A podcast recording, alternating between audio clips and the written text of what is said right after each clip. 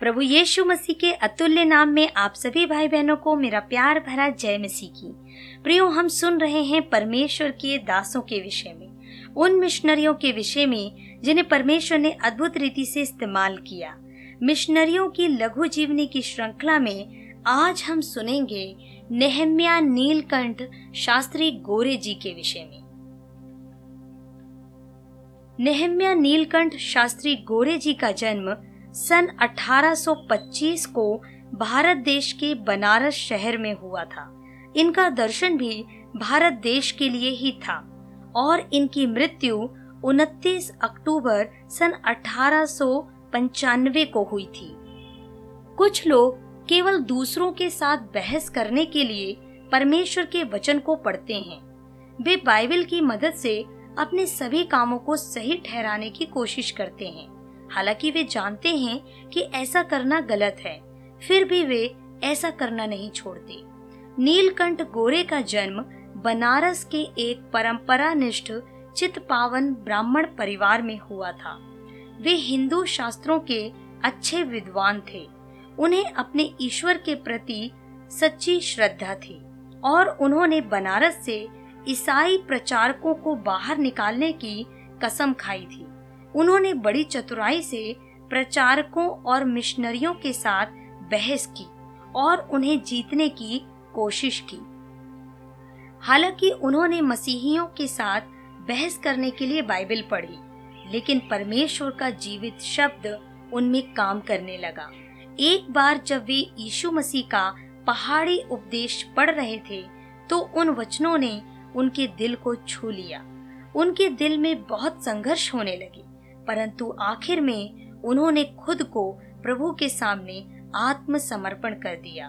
बपतिस्मे के बाद उनका नाम बदलकर नेहम्या रखा गया। उनके परिवर्तन के बारे में जानकर उनके परिवार वालों ने उन्हें बदनाम किया और उन्हें एक बहिष्कृत घोषित कर दिया।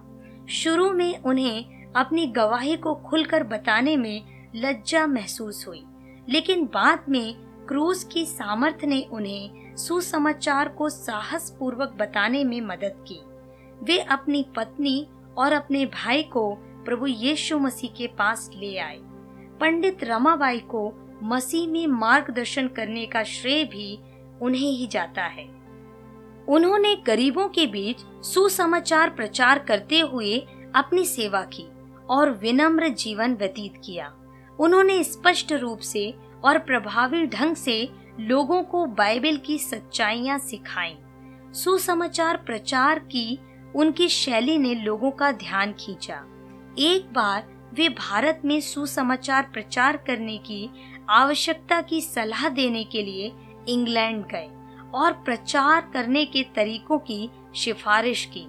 उन्होंने हिंदू धर्म के प्रति ईसाई के दृष्टिकोण पर कई पुस्तकें लिखी। उन्होंने अन्य जातियों में मसीह का प्रचार करने के लिए बहुत यात्रा की। अपने जीवन भर सच्चे मन से अपने प्रभु की सेवा करते हुए वे बहुतों को प्रभु यीशु मसीह के पास तक खींच लाए। प्रियो, जैसा कि आप बाइबल पढ़ रहे हैं, क्या वह आपके दिल में परिवर्तन ले आती है? आइए हम प्रार्थना करें।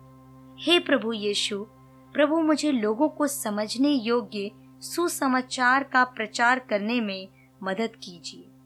प्रभु यीशु मसीह के नाम से, आमीन। मित्रों, आप सुन रहे थे मोनिका की आवाज़ में मिशनरियों की कहानी, जिसमें आज हमने सुना है नेहम्या नीलकंठ शास्त्री गोरे जी के विषय में। परमेश्वर आपको उनकी जीवनी से आशीष दे।